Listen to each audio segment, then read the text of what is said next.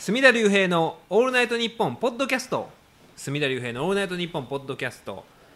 198回目とりあえず8回目198回目でいきましょうか。今回は。というわけであの7月9日のスミロックフェスティバル。サービスユニーク。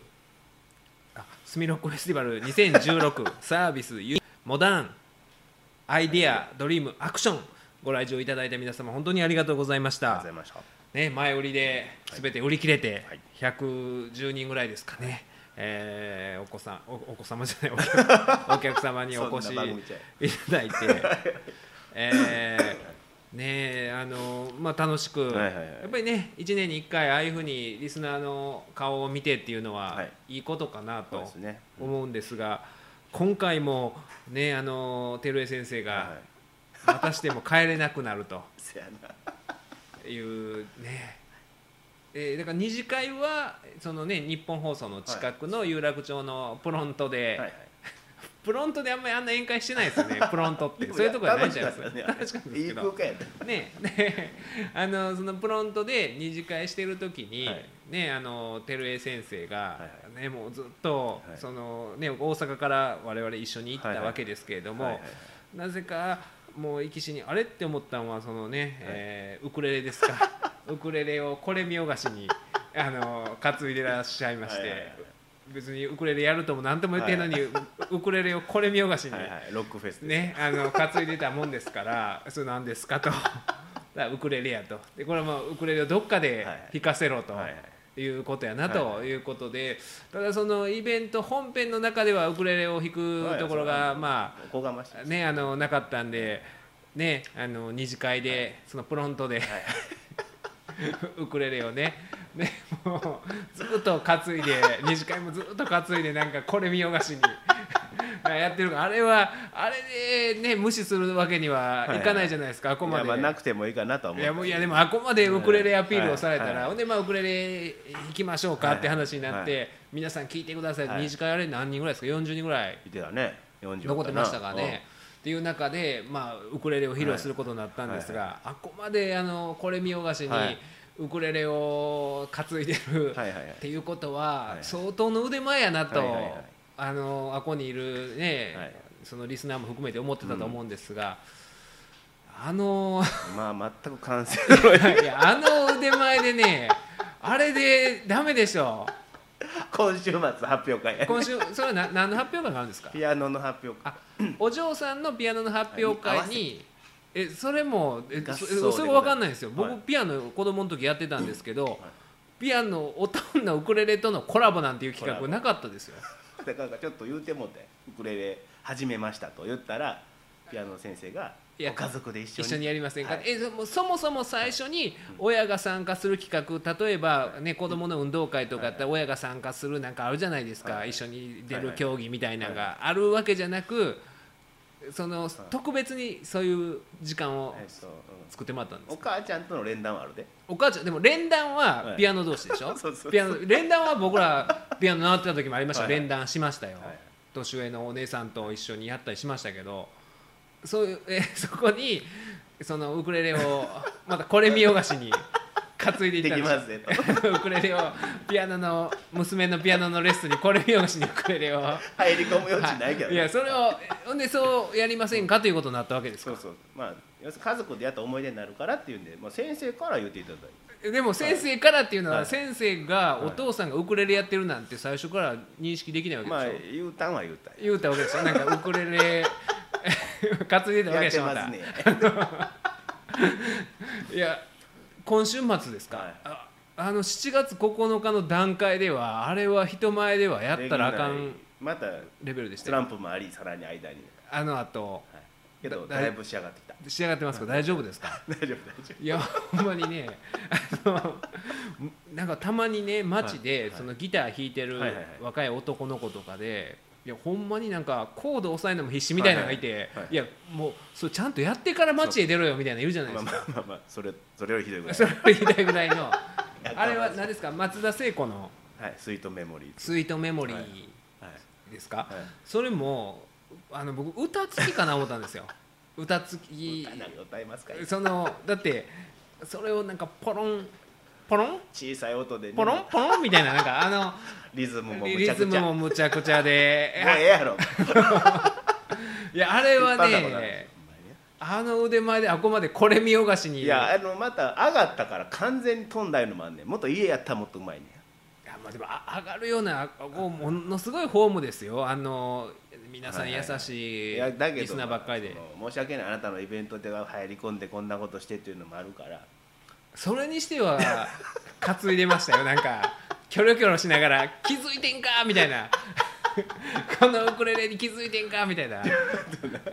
ラクロス部みたいな。もうねラクロス部がアピールするような女子ラクロス部がねこれ見よがしに日焼けしたねあの女子ラクロス部が俺男子でラクロス部入ってる人の意味が分かんないですよ。男子のラクロス部。それをやめとけといやなんで入んのかなっていうね。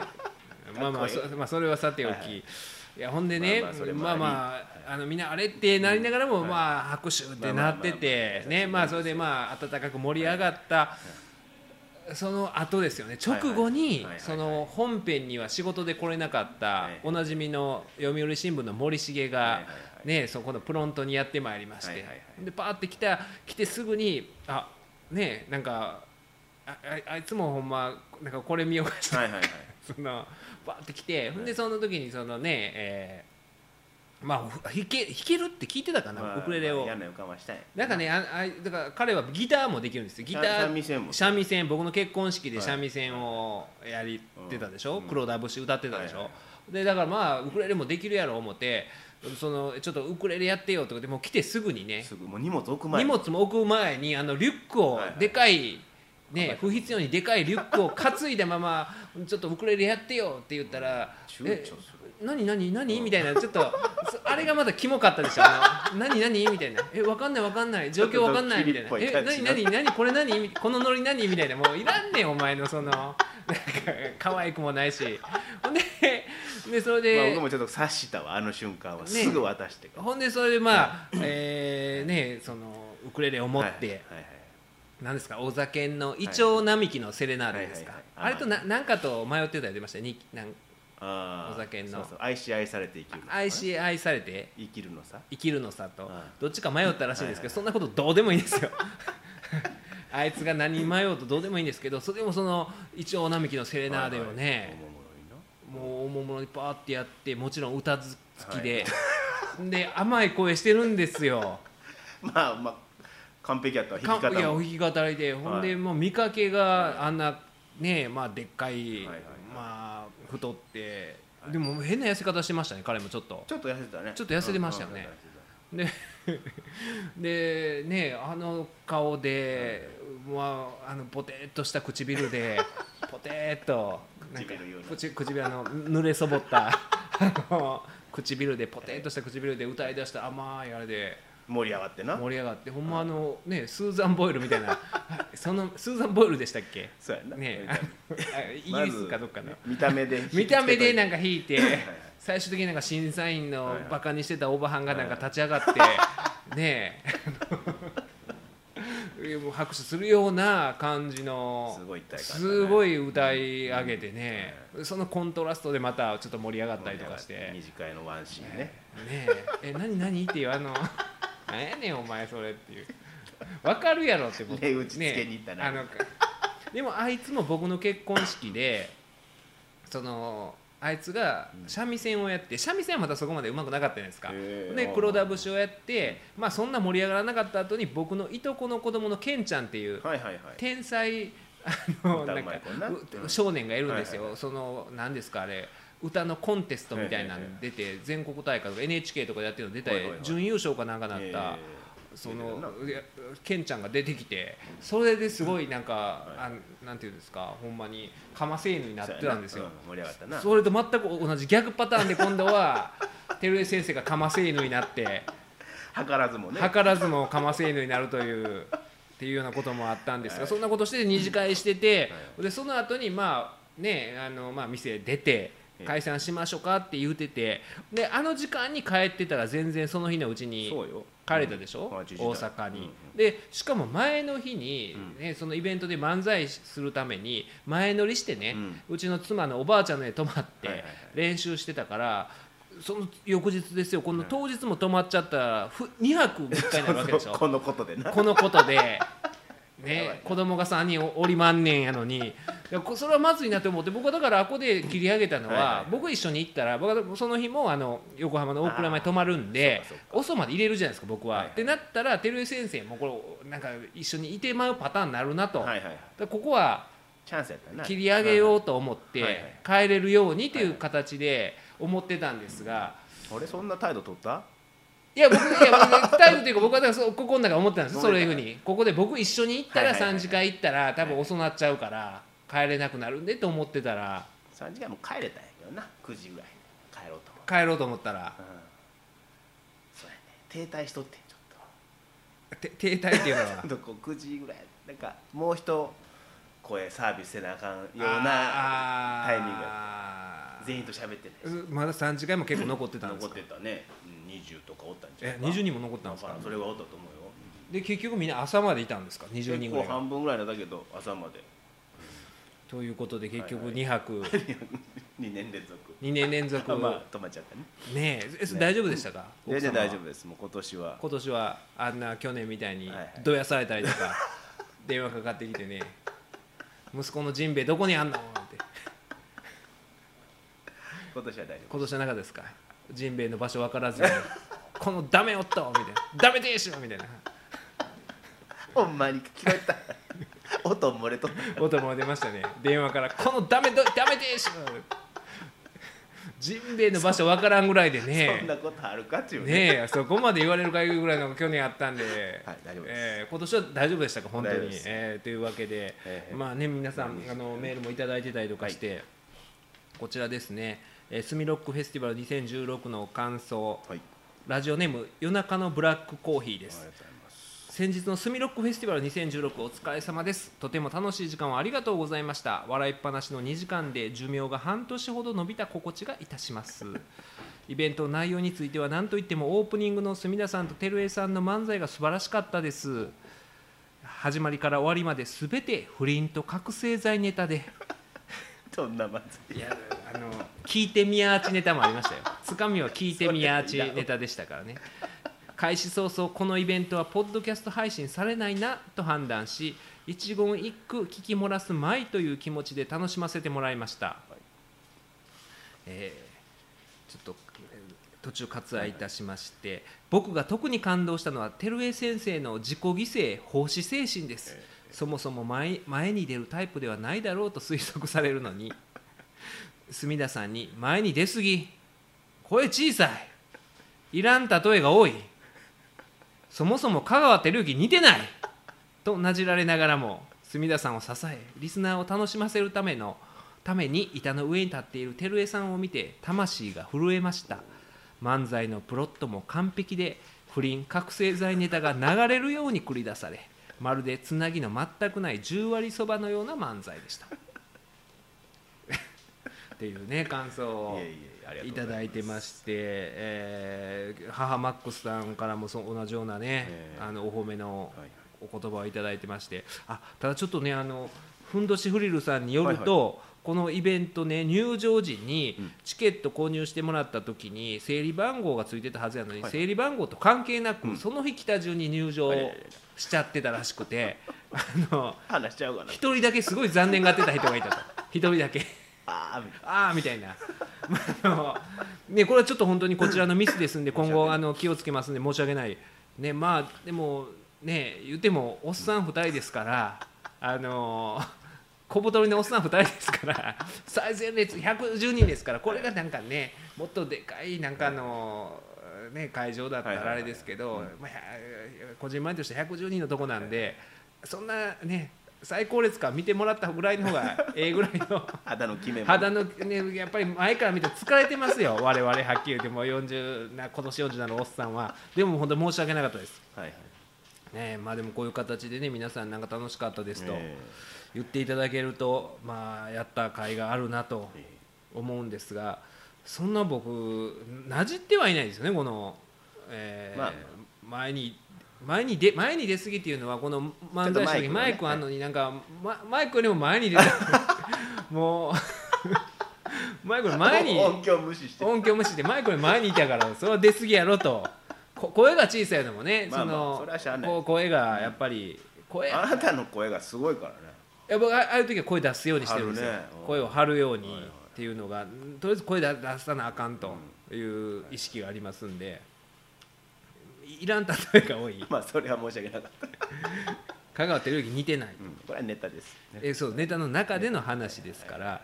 でもねあのこれはまあネタの中での話なんですけども、ええ。ちょっとね今回は、はいあのちょっとリアルにちょっと照江先生に、はいそれはないんじゃないの？というのがまたえ香川照江フェイスブックシリーズで。これはし私だけの話やからなほんま。このね香川照江フェイスブックシリーズ今日ですか？昨日か。昨日ね。昨日に、はい。あの僕チェックしてますよ、、はい。いねも何も押さないですけど パトロールしてますからフェイスブックを。え何書いてんのこれ？みたいなのはね。チェック。したんやけどチェックしてるんですよ。なんかあれありますな。僕もね高校の同級生かなんかが、あのその奥さんにタグ付けされとるんですよ、うん。夫婦でタグ付けされてるのはもう見るだけでなんかゾワゾワっとしますよね。夫婦で。えなんでですか？結構多いですか、うん。夫婦で。ほんでなんかの結婚記念日やと。はいはいで行ってきました。どっかなんか食べに行ったんでしょうな、はいはい。行って、で、えーこれからも、うん。えー妻として、うん。母として、うん。そして一人の女性として、うんみたいなね ことを書いて あのアップして、うん。その僕の高校の同級生をタグ付けしとるんですよ、はいはいはい。僕がもし僕あの妻いフェイスブックやってるんですけど、はいはい。そんなんしたらもうねうほんまに もんえ身内には甘いんちゃうか？い。や僕そんない。怒る。いや怒るでしょそんな。自分の奥さんが妻として母としてそして女性としてって書いてたらもうコンコンと。別に。ほんまに。かなりあのあのモラハラって言われるぐらい僕激しい叱責をすると思いますよ。怖い時あるもんね。クリクリカン張りの。言うな言うな。クリカン張りのあの高橋ジョージ張りのわかんないですよ。言われてはっただけ高橋ジョージはねクリカンは自分で認めてたからモラハラ発言を。認めてたんですよ。認めて自他ともに認めるモラハラなんですけどえいや言うでしょ。そんな母としてうん。女性としてえ妻としてうん。そして女性としてみたいな。もう黙っておけよと。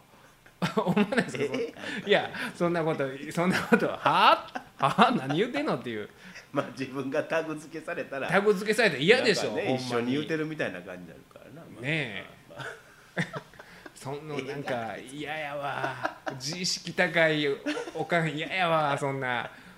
いやだって僕自分のお母さんが僕が子供の時にね妻として母としてそして女性としてとかって思ってる瞬間あったら腹立ったと思いますよほんまに。そこが嫌なんや。いやいやいやいやいやそれ嫌でしょ。そんなことそんなん嫌じゃないですかそんなこと。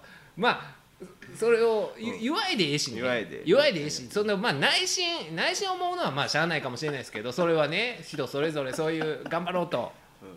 それは僕もなんか仕事頑張ろうとか思う時もあるんでそれはいいと思うんですけどそれをね、はい。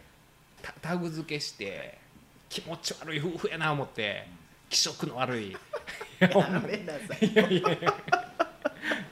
なんかこのリスナーでもおったらどうすんねん。えそういうことしてる人ですか？いや気色悪いですよ。あなたはね。いやリリスナーでやっても気色悪いですよ。だからそ気色悪くないと思ってるわけでしょその人たちは。やめろ。じゃあいいじゃないですか。気色悪くないあそうそう。好きでやってる好きでやってるから、でも僕はそれ気色悪いと思うし、違い。ますよとええ。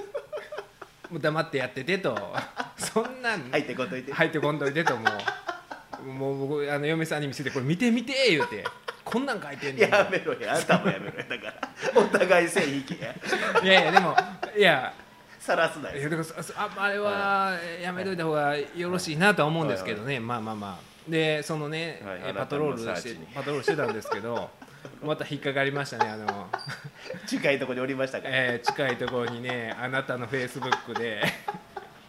ほっといてくれやも あのねうこれはどう説明していいかな？あのね高橋源一郎、はいはい作家のね、ええ。高橋源一郎が毎日新聞で人生相談はいはいはい。のこれは連載なんですかね、単発じゃないの？連載連載でやってるんですかね、でその人生相談の回答が話題になってるとええ。いうことで,、うん。でまずそちから紹はいはいはい介しましょうかね、このね、えー人生相談っていうのが毎日新聞の今年の7月18日付の東京朝刊からなんですけれども相談してるのは55歳女性で29歳次男の交際相手に夫婦で納得できず悩んでいます。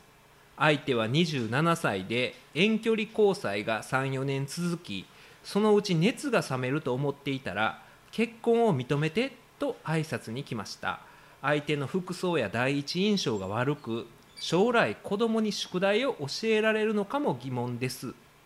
子に忠告すするのは親の役目だと思っています。私たちが認めれば誰も苦しまないのですがどうしても彼女との結婚は許せません。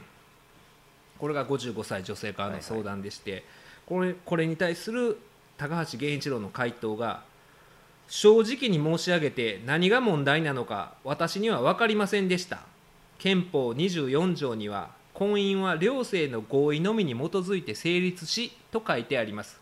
ご次男とその女性が結婚したいと思っていらっしゃるならそれを止める権利は誰にもないということです。こうした婚姻の条件は大日本帝国憲法にはありませんでした。当時は家長の意向を拒否することは難しかったのですね。ご次男の結婚を認められない？許せない？その上から目線の言葉遣いがそもそも私には全く理解不能です。あなた方はご次男を自分の所有物だと思っているのですか？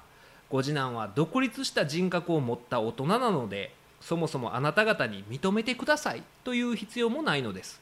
なのに子としての礼を尽くしてわざわざそうおっしゃった立派な方だ。それにイチャモンをつけるなんて比例なのはあなたたちの方でしょう。100歩譲ってその女性がどうしても気に食わないということは事実だとしましょう。その場合親というものはこの女性の良さが私にはどうしてもわからない。けれども息子が好きになったぐらいだから私にはわからない良さがあるのだろう。なんとか頑張って理解してみようと思うものじゃないでしょうか。人生のめでたい門門出にあたって理不尽なケチをつけられているご次男たちが気の毒です。こんなん高橋源一郎が100%間違えてるじゃないですか。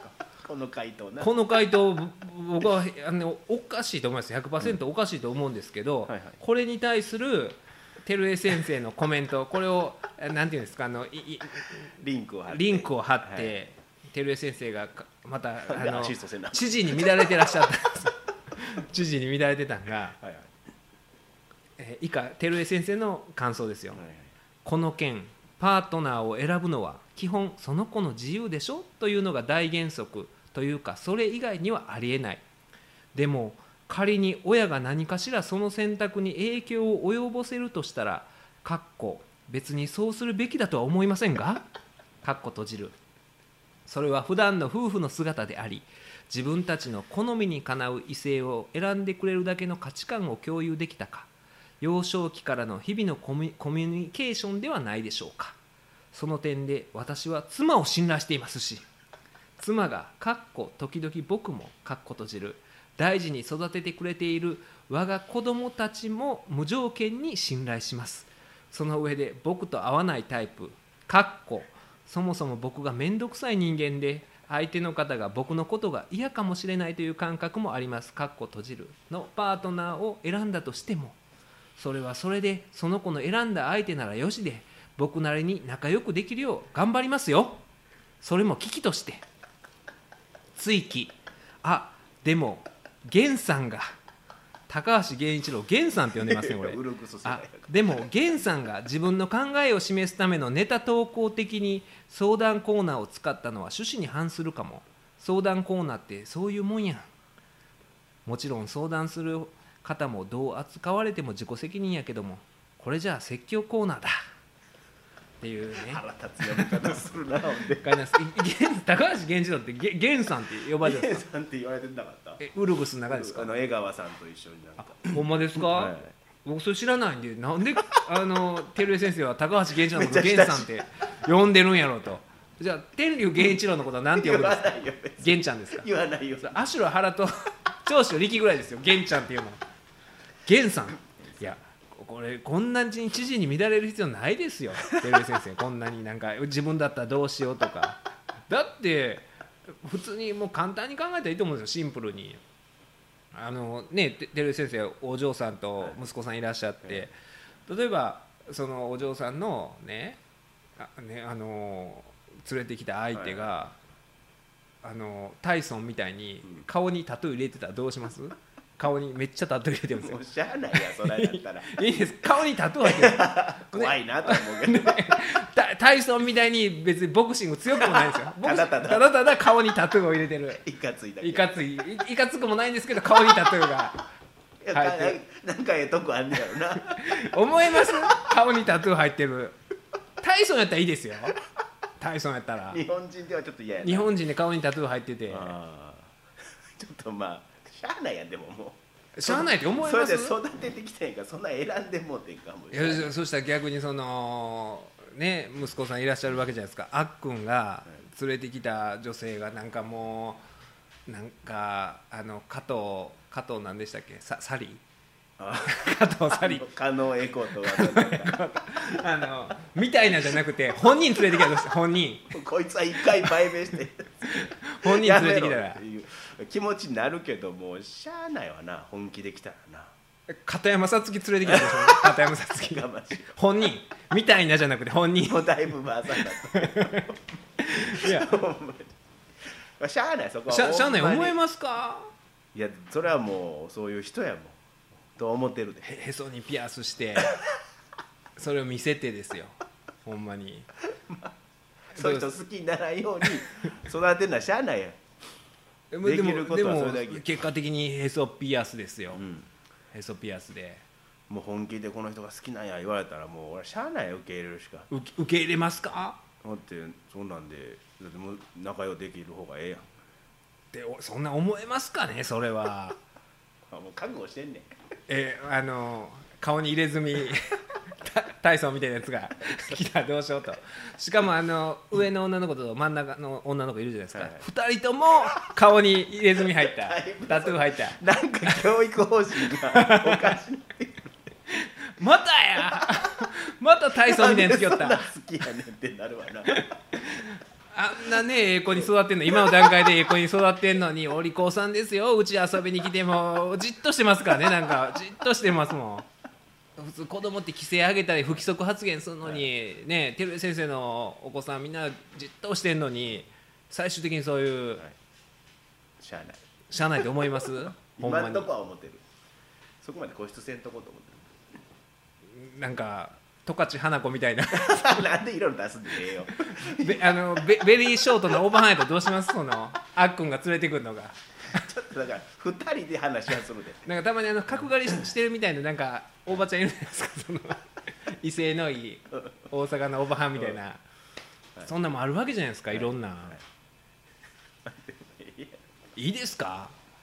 いやだからゲンゲンさんと考え的にはまあ。いやこれでもそもいやそもそもね源さんってはい。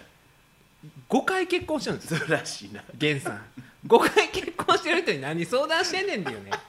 ほんまに。いや別にあのね離離婚するのは悪くないと思うし離婚事件いつもいっぱいやっててねまあそらこれ相手方こういう人やったら大変やなそら離婚するでしょうっていうのはいそういうのは分かるんですよ。理解はできるんですけど。でも4回離婚するのは4回離婚する方に明らかに問題あるじゃないですか。あまあそうやろな、ね。4回はな多い4回離婚してその人がこんなねそれこそ高橋源一郎の6回目があの照井先生のな、娘さんやったらどうします？源さん来たら。いやいや。6回目ですよ源さん。ああまあ嬉しくはないな。嬉しくはうない。れ嬉しくないでしょ、うん嬉しくはない。いやほんで反対したらなんやその上から目線でって言われるんですよ。まあ自分がどう憲法24条はみたいなことね 万田銀次郎みたいな。言われるの。よほ両婚姻は両性の合意のみに基づいて成立しと書いてあるやろみたいなことね。そんなこと言うやつはもうあかんわ。いやいやいやいやとんねんいやいやだからそうでしょっていう話なんですよ。こんなね。まあまあこのこの二人はそんな悪いことないや。なんとなく許されへんだけやろ。まあでも分かんないですよ、うん。でも服装や第一印象っていうことはやっぱり、ちょっとチャラチャラチャラチャラなのか何なのか分かんないんですけど、はい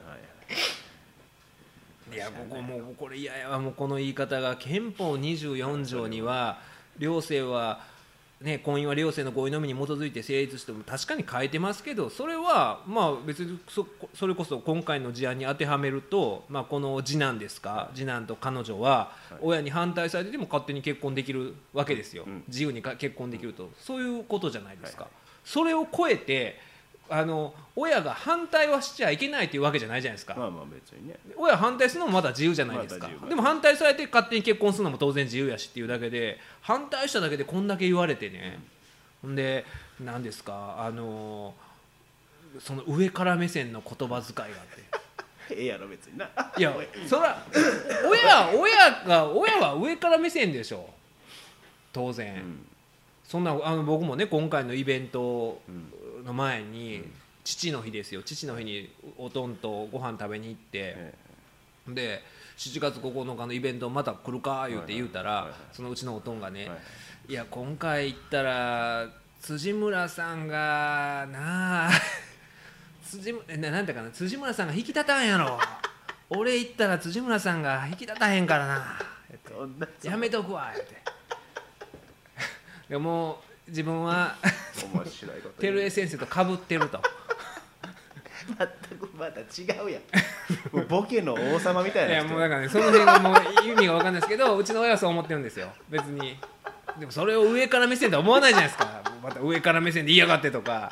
親に対して上から目線とかね。まあまあ上でまあいいわなねいや上でしょそんなん。年功のこともありますからね。もともとそんなん言うたらおおね親父の言ったそのい陰謀にいたわけでしょ？言うたら元正せば。いやはいやいや まあまあもともともともとね、はい。うん、そそれで上から目線って当たり前じゃないですか。思わないですか？そのこの嫌やわ思ってたもう単純に高橋源一郎嫌なやこのつやな思って、回答はちょね、っと癖きついな、でななぜそれにこんなにあのはい、知事に乱れるかがね。見られてないいやこれこれを商用してる人も嫌なんよ高橋源一郎ええこと言うたええことを言うたと。それもちゃうやろとは思ってんねんね。でもまあ全然ええことじゃないと思いますよほんまに。かしい。なんかやっつけてしまってるからな。ねいやこれね ここまでボロクソで親が言われたら、うん。このもし毎日新聞をこの次男が読んだら、ういや結婚やめとこうってなると思いますよ。むしろ。よかった。いやいやこんなお親が親がボロクソ言われるのって一番嫌じゃないですか言うたら、こんなん、ほんまに。機嫌悪かったんかなみたいな回答やもんねねあのダウンタウンの「ごっつええ感じ」の初期のコントではい。カッパの親子のコントあったじゃないですか、はいはいあれでえそのだからカッカッパのおとんがい。まっちゃんで、ええ。子供が今ちゃんで。で、ね、人間の浜ちゃんに、うん。ねそのカッパのおとんがね子供には偉そうに言ってんのに、頭バーンとかはたかいた人間に「これは悪い!」とか言われて シュンとしてるあのなんか切ない親子関係ってあるじゃないですか。おとんがボロクソに言われるとかって一番辛いでしょ。おとんおかんが。親が。ここまで人格否定じゃないですか、まあな。こんなん言われたら。ちょっと寄り添ってほしかったんやろうけどな。いやこういうなんかねほんまにあれ、テレフォン人生相談ですかね、あのはい。日本放送とかでもやってる、はい11時ぐらいからやってるのでたまにねもうその相談者をもうフルボッコというかね ボッコボコにしてるのあるんですよほんまに。ボッコボコに。ほんま。そういう意味では許されてんのかそういう。いやあれ何なんですかねあのボッコボコ。なんか特にあれ僕もたまにしか聞かないんですけど、はい。ものすごいこと言うおばはんがいるんですよ、はいはい。ほんまに。ああれなななんて言うんですかその今よくど毒親っていう毒毒の親、あはいはい。毒親でいいんですか、うんもうあなた毒親よで大したことはないんですよ。大したことないのにそういうふうに決めつけてね、はいはい。ボロクソに言うのがあって、もう聞いててももうほんまにタオルを投げたくなるような、はいはい。これもそうじゃないですか。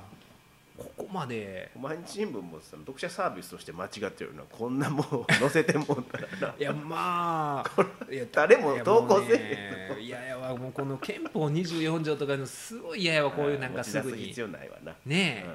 言わんで主観のことやからなこんなことを言うたりとか、もうねあの僕らもねそういうなんでしょうね法律のねなんやな権利がどうやとかっていう仕事ですけど最近ちょっとやっぱ言い過ぎですよねほんまに。それこそあの古市さんですか評論家の古市さんがあのニコ動の参院選の時にニコ動の党首討論でお小沢一郎に何ですかあの再婚の予定ははい。とか言って小沢さんが怒ってはいはいでなんか古市どどやみたいな話になってる時にはい。なんか批判された時はい。にこれは小沢さんに対するセクハラやとかって結構な人が書いてたんですよ。みんななんか明白なセクハラやと。確かにまあそのね結婚してへん人に結婚の予定はとかお子さんはまだとかいうのはセクハラやとかっていうふうに言われてたりはするんですけど小沢一郎ですよ。小沢一郎に再婚の予定はいうことを単に失礼なやつで済ましたらいいわけですよ。単に。失礼やろ。古市で済ましたらいいのにこれはセクハラだ。とかね。えそう言わんでええやろと。権利とかじゃなくても説明できることできることじゃないですか、だからそまああの6でなしこね。またあの 照井先生が知事に乱れちゃったらダメなんで。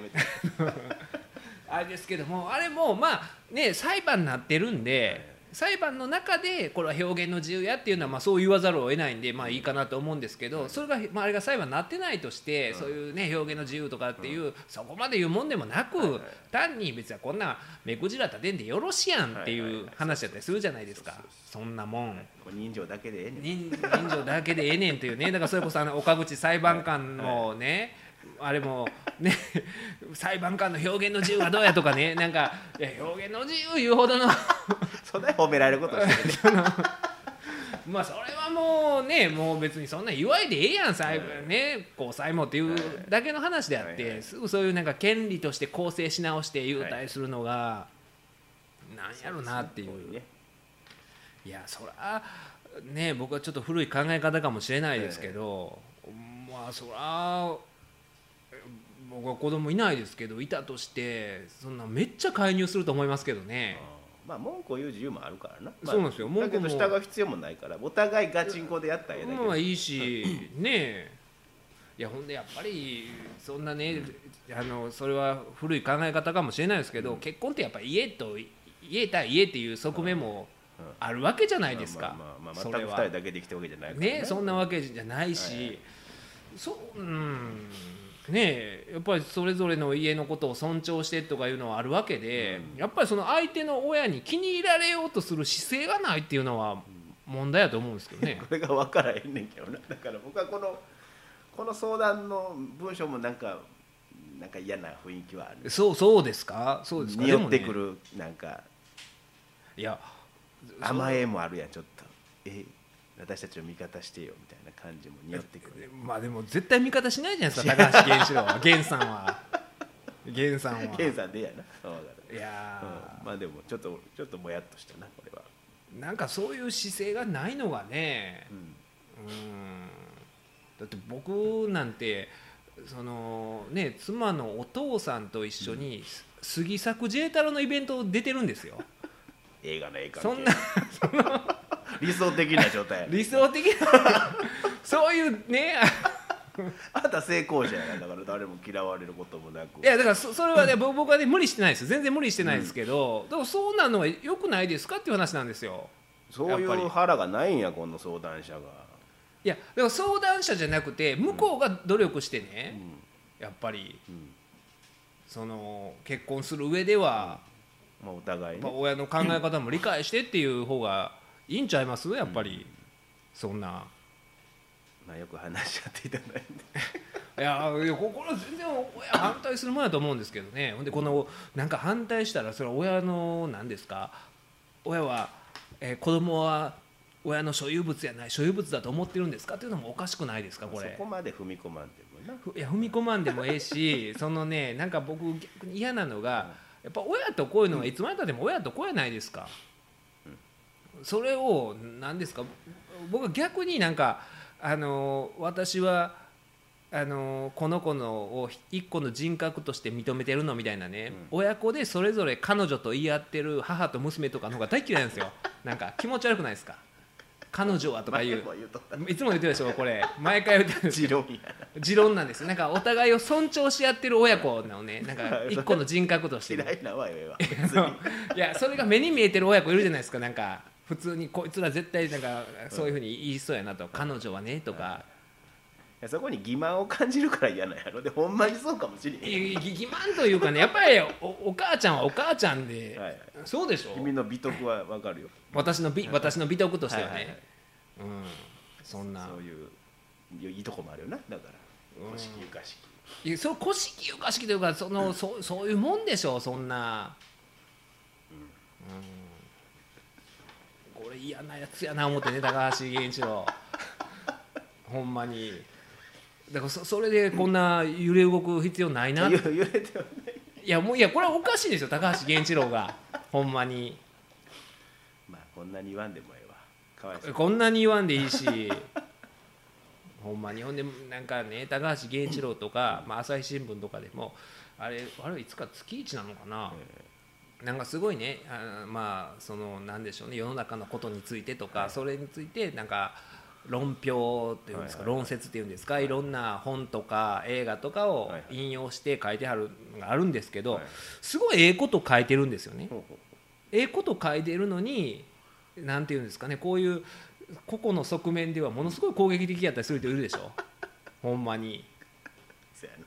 僕それが一番なんかねままずその憲法9条守ろうと僕も守らなあかんっていう考えで持ち主なんですけど、その前にまず周りの人間に優しくすべきやと 思わないですか？ほんまに。わかるわかねるあんた人間的魅力ないや主張はええけど。いや主張はええけどほんまに。いやだから多いんですよ。あの僕もね右翼か左翼かで僕は左翼やと思うんですけど、でもねやっぱりねあの左翼の人の方がなんかあのスケベな人も多かったりとかね。そうやね。ほんまに。いろいろねなんか噂として、えーこの人いろいろツイッターとかでナンパしてるとかね、うん。言われてる有名人とかの方がその、言うんですよ。憲法守ろうとか、はいはい。その逆にあの右の人はなんか性的に満足してへん なんなんていうんですか？あるんですよねその。ななんかねぼこれはもうものすごい漠然としたイメージですよ、はいなんか性的にこの人満たされてへんやろなっていう。で性的には満たされてたりとかすごい女好きな人とかが多いんですよね。左はどっちか言ったら。みたいなイメージがね、うん。まあまああものすごい イメージだけで。誰かを想定して。誰かを想定して言ってるんですけど誰かねようツイッターとかでいやいや言うてる前にってね僕と花房さんはいつも言ってるんですよ。知ってて。ようなんかそういうことをリツイートする前に女泣かすなよお前っていうね。ほんまに。いるんですよ何人かね。今明確にあるんですけど、はい。とか思うんですよね。うん。なんかまあまあままあ。まあまあまあ。後味悪いな。いや後味悪い終わり方ですねこれね。後味が。極めて。珍しい。いやいやななんかね、はいはいはい。いすごい嫌やなって思ったんですよ。匂いはするなこれに、うん。うん。すごい嫌やなと思うんですよ。ほんまになんか僕あの攻撃的な人がねダメなんですよねすごい。そのまあ僕もさっきね、あの妻として、はえー母としてっていう人に対してなんか全く何の接点もないんです。攻撃的な側面を見せてしまいましたけどすごい攻撃的な人多かったりするじゃないですか、うん。特にねもうインターネットとかやったらそういう人が散見されるんですけどでもあのねイベントでも話したんですが岡口裁判官ね、はいはいはいえー白ブリーフ一丁の裁判官で、まあ、僕らね前からこのポッドキャストでも話題にしてたりとかしたんですけど全国区にね ね、なって、ね、ワイドショーとかでも報道されてっていうような感じででもあの人が今回なんでしょうね示したあのツイッターでのスタンスっていうか画期的やったんが、まあ言うたら世間でいう炎上してたわけじゃないですか、炎上してたんですけど炎上って気にせんかったらええんやっていうね 画期的な。日渡りをしたわけね。ねあの結局炎上なんてないんですよ。そうやな。ネットの炎上なんて。ああそうやな。ねはいもう全く通常運転で、はいはい。平常運転でツイッター続けてあるでしょ あの方は。そうやな。なだからなんかいろいろ言われたりするわけじゃないですかインターネット上とかでは。それどころかワイドショーでね小倉さんとかに処分が軽いとかね。もうド変態みたいな。でもエンタメでも完全に変質者扱いとかされてはったんですけど、うん。気にせんかったらいいっていうねそうやな、うん、自分の自自信っていうかなそうなんですよ。だからそれはあの人が確固たる自信があって、ほんで実際にまあ言うたらすすごい人ですからね、そのなぜ弁護士がみんなあの擁護してるかというとやっぱあの要件実事実マニュアルですか、はい。あれによるところが大きいですよね。もうほんまに法律事務所どこの法律事務所でも多分うん。あるでしょ。うん。ないとこってないんじゃないですか今の時代多分。まあそのある年代からは。ある年代の上の,、まあ、あのこのビルのねあの上の階にいるうんあの先生とかないんちゃいます、何でしたっけ、えーあの DVD ボストン。プラクティス。ボスプラクティス。そのボストンを、はい。えーアメリカのボストンを舞台にした、ねえーアメリカのドラマの法廷ものドラマの「ザ・プラクティス」でしたっけ？ザプラクティザ・プラクティスっていう、はね、DVD その法廷門が面白いから言ってね、僕らの同じね照井先生と会派なんですけれどもその派閥の飲み会で、まあ、小寺先生っていうねそこのまあ言うたら、ねえーボスみたいな方がいらっしゃって、あのボストンを舞台にしたプラクティスこれはすごい面白いからようできた話やと。アメリカの話やけどもこれようできた話やから、えー君ら時間あったら借りてこう DVD 見といた方がええと、すごいその手続きも正確やし勉強になるし見といた方がええよっていう話を延々10分ぐらいね 飲み会の冒頭挨拶で、えーしてた時にそのこの上の階にいるおじいちゃんの先生がね カッとあの正面を向いてね「それは大阪の話でっか!」ってね。なわけない。そんなわけないやろと。大阪の話でっか何聞いとったんや。と何聞いとんねんとっとボストンの話やって大阪の話でっかと。とぼけとぼけてますよね。でもなんか平和的でいいですよねあの先生ね。あの千本先生って言われるんですけど。あ あ言うても大丈夫ですよ。まあまあ 大丈夫ですよ。たいい人ですから楽しそうな人で。千本って言ってあの千日本ってこの本の本ですよね、千本先生なんですけどあの人いつも電話出る時に1本10本100本1000本ですって言ういや言うらしいですよ。ほんまにその邪魔くさい。10本100本1000本か1本か言うか分かんないですけどどっちか言うらしいですよ。その長いそれが。10本100いや1本10本100本なんか言うらしいんですよ。キャッチフレーズというかその字を間違えんといてくださいねという意味か。はあはあはあ。言うらしいですよかけてきて昔あの漫才のロザンが足し算掛け算ロザンですって言っててなんかおもんないな思ったんですけど その10本100本1000本です。それはなんか面白いですよね。リズミカルでしょ。リズムが10本100本1000本ですね。であの先生でも持ってるぐらいじゃないですか。その要件事実マニュアルって言ってねそのまあ民事訴訟で、まあ、いろんな請求があるわけでいろんな法的根拠に基づくさまざまなもう無数の、ね、請求権っていうのがある中でそういうある請求権が発生するためにはどんな事実が必要か、その発生した請求権が消滅するためにはどんな事実が必要かみたいなことを網羅的にマニュアル化した画期的な書物を書かれたのがあのパンイチの白ブリーフ一丁のあの方で。でももうみんながそれを使ってたりするもんだからもうその圧倒的な能力が、まあ、担保されてるわけで、だからそういう前提の中ああいうことをもうだから前からしてはったんですよ。だから取り立ててね。そのもう何年も前からね白ブリーフ一丁で。なんで白ブリーフ一丁かはもう誰も分かんないんですけど。意味もないと意味もないという。あんなシュールなないですよ。なんでそれしようと思った？なんでしようと思ったかは分かんないんですけどもずっとされててそれは誰も別に咎めることもなくこの何年もやってきはったんですけど 急にねなんか問題になって世間がそれを知ったらもう変質者扱いでほんまに。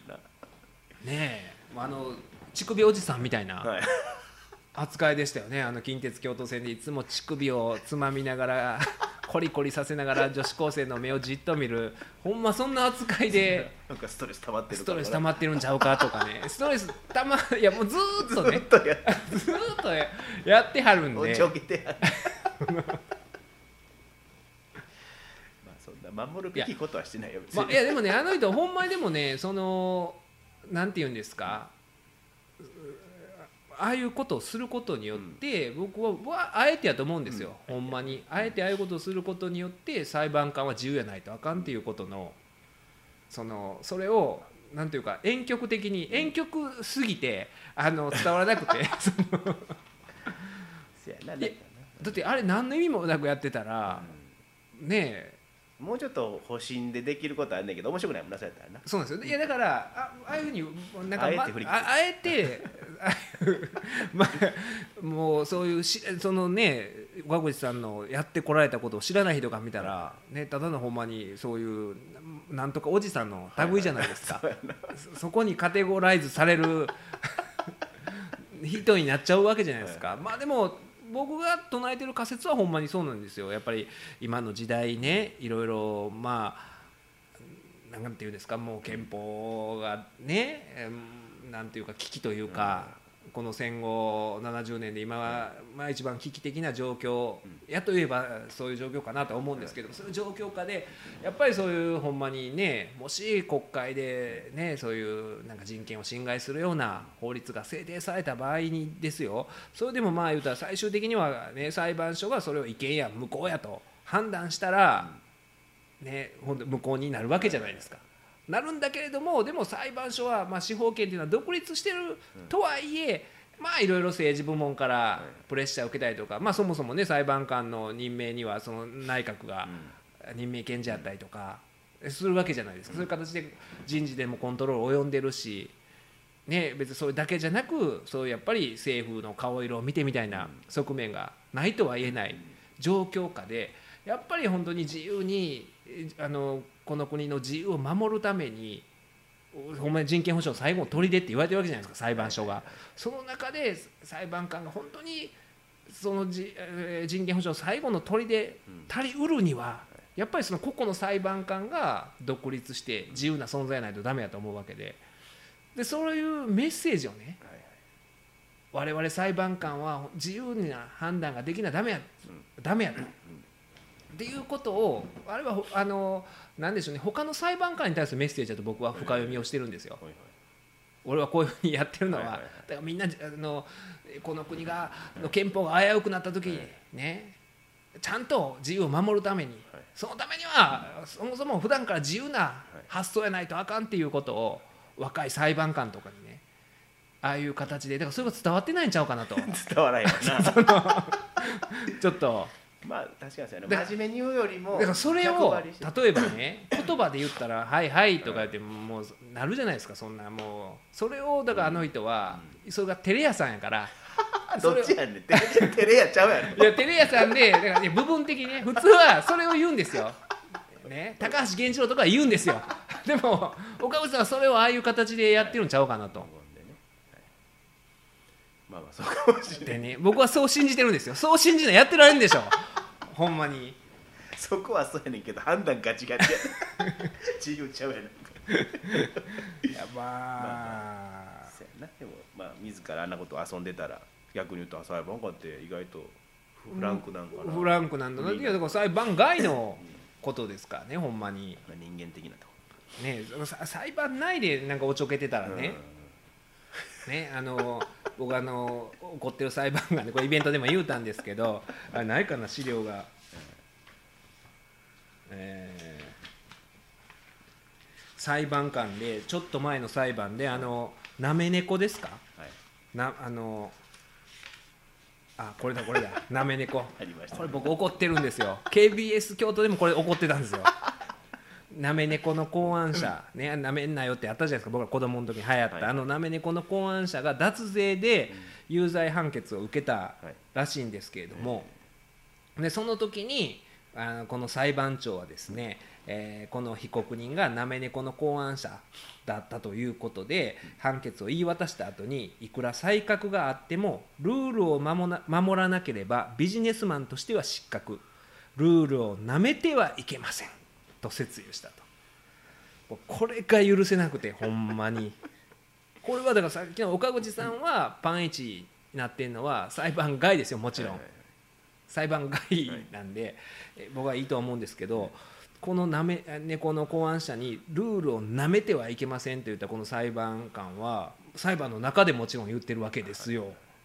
これは言っちゃいかんことやと僕は思うわけでなんでかというとほんまにあのねまあ脱税してるわけでそれはまあねこういう有罪判決になるのは当然かとも思うし、その中で厳しくその、ね、あの脱税がなんであかんかっていうことを言うていくのはいいと思うんですよ、僕は全然。それはいいと思うんですけどこういうなんかねルールをなめてはいけませんとかこれ明らかになめ猫の後半者やから言うてはるわけじゃないですか。っていうのは、まあ、まあこれが言いたいがため言うてるわけじゃないですか。でも言うてもこれはあの刑事裁判で有罪判決で、有罪判決っていうのは、まあ、この人は罰金ですかね。あと懲役、まあ、執行猶予付きとはいえ懲役で罰金もっていうことなんで、まあ言うたら身体の自由を制限しかつ財産権を制限しと人権を制限するわけですよ。まあ、有罪判決でこれ事実認定されてるんで人権を制限する合理的理由はありますけども人権制限なんで人の人権を制限するというのはほんまにまあ言ったら例外的な場合ででその人の人権を制限する時にですよ、ね、その理由があるとはいえあの厳しく節油するんやったらいいんですよほんまに。厳しく節油するんやったらいいんですけどふざけて節油することだけは僕あってはならないと思うんですよ。人の人権を制限するに際して。厳粛な場でだからこれだからこれほんまにこれが例えば、あのー今回は脱税ですけど、この人がしたことが仮に例えば殺人やったとして、うん。その時にこの人が人の命は舐めてはいけませんと言ったらあかんやろって話になるでしょ、はい。ふざけんなと。でもそれは別に脱税でも一緒なんですよ、それは。一緒なはずで、言っちゃいかんことを言ってるわけでほんで別にこれを咎める人はいないでしょ？むしろなんか、シャレの分かる裁判官やぐらいの扱いなんちゃいます？これ。これもお咎めあったんかな？お咎めないでしょ。マジか。全然。むしろなんかちょっとうまいこと言いよったなぐらいの。いやそれはダメやと思うんですよ。ほんまに。まあそれはあかんな。うん。だからそう考えたらね全然場面が違いますからね、うん。ほんまに。まさにほんま仕事の現場や。仕事の現場ですからね、岡口裁判が仕事外でそういうねあのこの国の自由を守るためのメッセージを裁判官に対して、えー送ってるわけなんでこれは違うんじゃないかなと思うんですけれども、ちょっとねえーっとメールも読んでいきましょうかね。はい。こちらラジオネームスイカさんからいただきました。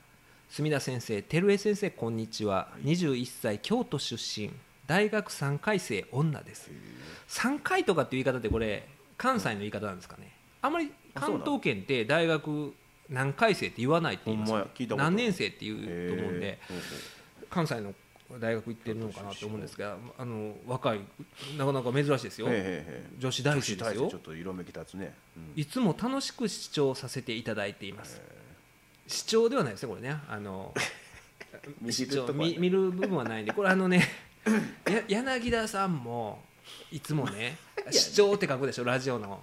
ああれわわざとかなって思うんですけどあ視聴ではないですね視聴率っていうの。見えラジオは聴取率。視聴あれどういうことなんですかね？柳田さんはあえて書いてるんですかね？その電波見てるそのまあラジオを ね、はい。まあその見ることによってそこから絵も浮かんでるっていう意味であえて視聴と書いてるのか。想像の世界。想像の世界。でもうそんなこの間ね。あのちょっとごめんなさい。またまた途中でな。あのメール戻りますけど、柳田さんとそのね新助竜介結成39年記念イベントっていうことを勝手にまたねロフトプラスワンフェストでええ。この間やったんですけど、ああのまたちょっと内容についてはねまたはい。後々時間帯話そうかなと思うんですけれどもあのいいつもねそのあの イベント、もうこれから始まるでってなった時に、はい。あの要それこそポッドキャスト撮る時なんか持ってるでかい録音の機材あるじゃないですか、はいはいはい。マイクねマイクのやつね、うんうん。あれを持ち出してきて、うん。でああれあれ容量足りんっていつも言い出すんです。あのあれあれへんとか、うん。そもそもあの機材が見つからなかったりとか見つかったものは容量足りんみたいなことを言い出して、はいはいでまた今回も言い出してね、はいよ容量がえらいこっちゃみたいなね、うん大体3時間ぐらいのイベントやのに68分しかないみたいなことをね 言い出して「これ SD 足りひん68分しかあれへん」とか言って、でなんかもうあの ABC の吉武さんっていらっしゃるじゃないですか、柳田さんのええ。お友達の、はいで「吉武さん買うてきて!」言うてなんか SD カード買うてきて!」はい。みたいなことをね直前になってはい言うてはって。ほんで吉武吉武さん言うてももうね、うん。結構なお年ですよね。60ぐらいですか、そんなのあんの？50代じゃない。50代。後半とかですでしょ、その吉武さんを走らせてですよ そのコンビニがなんかコンビニかなんかでバーって走らせてほんでそのあの機材にマイク持ってバーって見たら、68時間やったんですよ。時間が。残ってる時間。ベラフォーニャべらぼうになんですよ。68時間あったんですよ。68分しかあれへんって。もう買いに行ってはるわけですよ吉武さんは。で行ってる間に気づいたんですよ。68時間のこと、もういらんがなって。どないしようって思ったら吉武さん帰ってきて、う、うん、あありがとう。よき吉武さんこれも聞いてらっしゃるんで多分初めて知ったと思いますよ。無意味に。無意味に走ったということ。言わんで言わんでよかったんですけど。ごめんなさい。あの、はいいはい。つも楽しくし、えー視聴させていただいております、こんな女子大生の女の子、最近では過去の放送をたどって第一第1回から聞き始めたりこのポッドキャストを教えてくれたクラスの女の子とあの回聞いた？などと盛り上がっております いやすごいですね。女子大生がこのポッドキャスト聞いたと教室で、今回は先週の放送でも話題となった。これだいぶ前ですね。あのどんだけほっといたんやえーずっと前のメールなかな、はいはい。これ先週の放送でも話題となった円楽さんについて思ったことがあり メールをさせていただきました。前なんか最終のポッドキャストの時のあそうやね。円楽がね使うあの花房さんと円楽さんについて話してたと思うんですけれども、不倫といえばよく墨田先生がおっしゃっている声ぴょんのふふ不倫プリン事件。あの逆ですね。プリン不倫事件ですね。正確には。不倫プリン事件。言いにくい。ですね。プリン不倫事件ですね、はい。そして声ぴょんとキリバイのカイロの CM キリバイカイロさんが CM という媒体を使って声ぴょんの不倫事件を制裁したものだという墨田先生の解釈を冗談半分に聞いていたんですが先週の『笑点』だから先週じゃないでしょうね。ずいぶん前の『笑点』の放送を見た時でした。大喜利の前にある演芸で鉄友と笑点メンバーがまさかのコラボとのこと出てきたのはあの円楽師匠。墨田先生が言っていたのはこれだ。まさに点と点がつながった瞬間でした。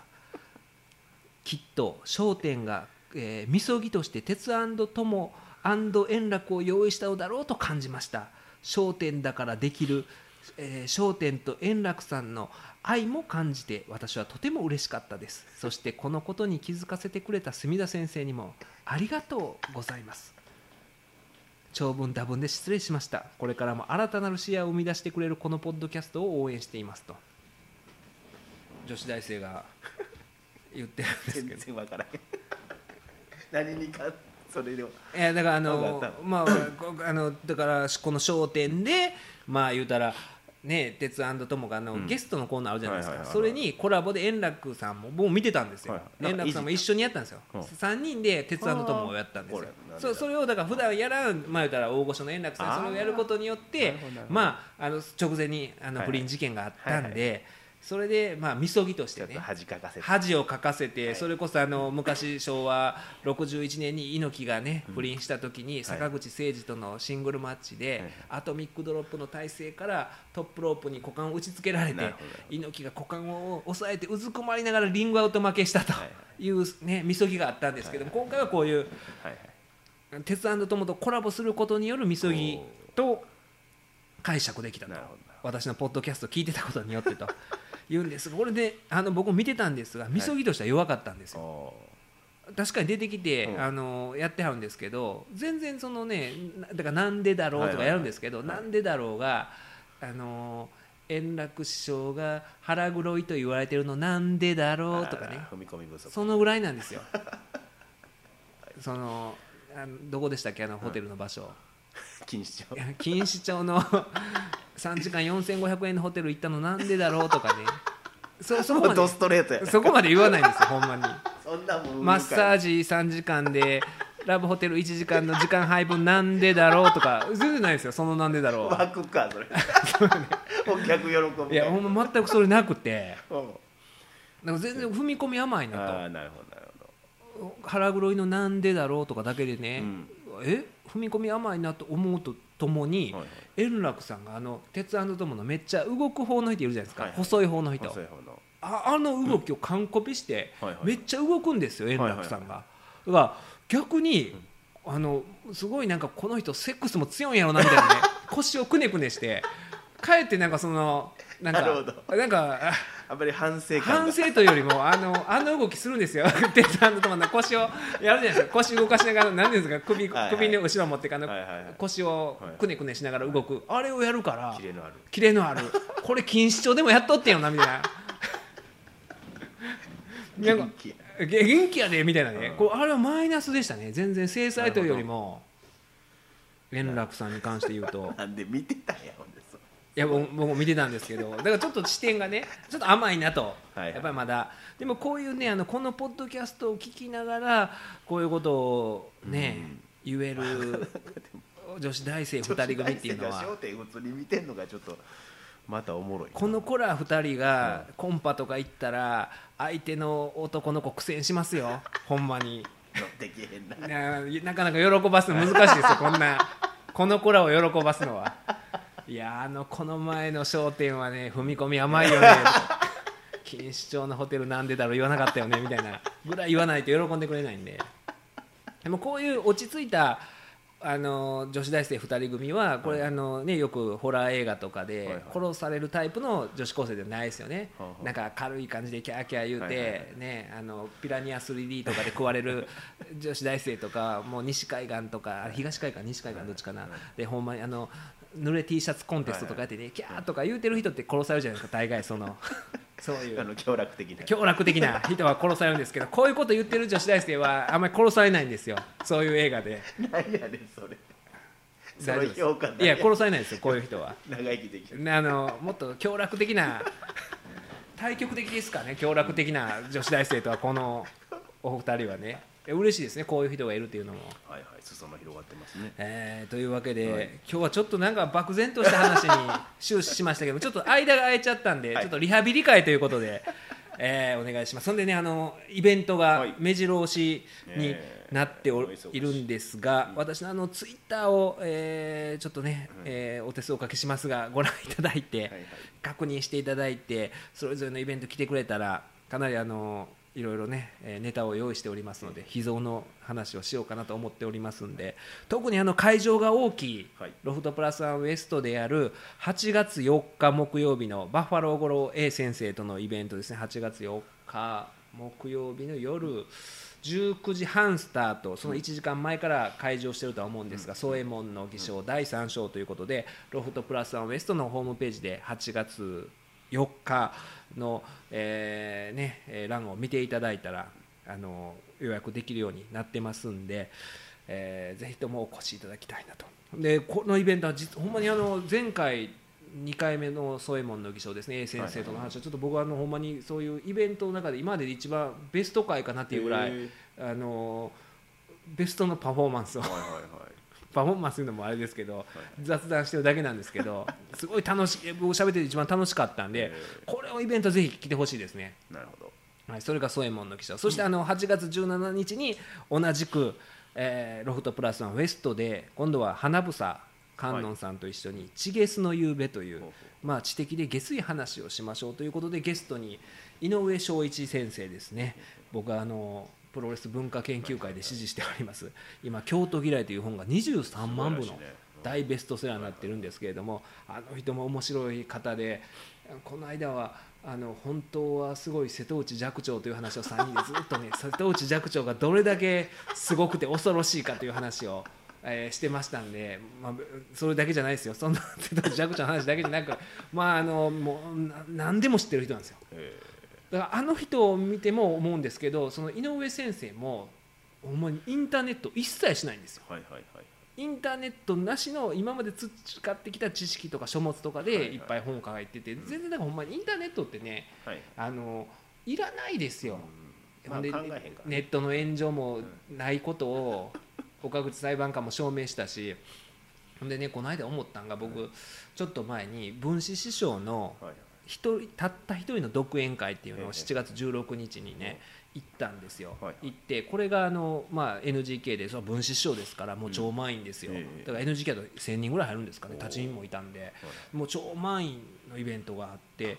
でそのね終わって、まあ、面白かったですよ。分子師匠なんで当然、でおあのツイッターとかでね、分子サーチをしたんです。エゴサーチならぬ。分子サーチをしても1000人のお客さんがいるのにはい。つぶやいてるのが2人とか3人だったんですよ、はいはいはい1000人いて。でみんなを楽しませてて面白かったんですよ、うん。で一方その前の日にさっき言ってた柳田さんとやったはい新竜のイベントは、まあ、100人弱ですよ、はいはい。ロフトプラスワンウエストで、はいででも結構みんなつぶやいてたじしゃないですか。てたしてた。つぶやいてたんですね、うん。ツイッターとかで、つでもうさっき言ったみたいにほんまに分子師匠の1000人来てるわけですよ、だからツイッターって所詮そんなもんやなと、うんうん何も世間を反映するもんじゃないし、うん。だからツイッターの炎上なんていうもんは実は実態がなな。いんですよ。なコップの中のあれでね、っていうのがね。僕あの最近あのメルマ順報仲間のはい。相沢さんっていう方おが、なんか最近大変だらしいな。だああご存知ですか？テレビ先生見た。んあのーねご本人は炎上されたって言ってるんですけど、はいはい。僕はもうそんなん実態ないですよという話をね、あのー LINE とかでもしてたんですけど、そそんなもんやと思うんですよ、うん。全然、うん。ほんまに。気にすることないロフトプラスワンウエストとか来る人なんですよ。ツイッターでつぶやく人は。別にそれが悪いとないですよ、はい。僕もイベントやってて、はい。あのね来てもらえるでありがたいんですけど、はい。でもそれっていうのはほんまに世間っていうのは、はい。分子師匠の独演会に来てるおっちゃんおばちゃんなわけですよ、大爆笑しても何のつぶやきもない。なないわけなんですよ、はいそうそういうもんなんですよね、そこにすごい乖離があってだからそんなツイッターとかを課題視する必要ないし、ねえと思うんですよ、ね、もうほんまにあの新しいあれをし示しましたよ岡口さんは。ほんまに。もう平然としたらいいんですよ。な。炎上して。もねえだからあまあでもただそのなんでしょうね学生がいらんことをして名前が出て就職に差し支えになるとかってことはあるかなと思うんですよね。名前出ちゃってあのなんかアイスのケースにねコンビニのアイスのケースとかに入ったりとかまあでもあれを言ったら業務妨害とか犯罪になっちゃったりする部分もあるんですけどねえだから同じように書かれてましたからね岡口さん。裁判官がバカったみたいなね。またちゃうけどなまたちゃいますよ。だから岡口裁判官が、ね、コンビニのアイスのケースとか まあ入ってたりでそれはせえへんもんなしないしまあでもちょっと面白いですけどね。そのダメですよこれ犯罪なんでね。犯罪になりかねないということで。まああんまり、えーそういう気にせんでええと思うんですよ。ね。まあ、そんなわけで、えーちょっと今回はリハビリ会。久しぶりのリハビリ会の198回目でした。ありがとうございました。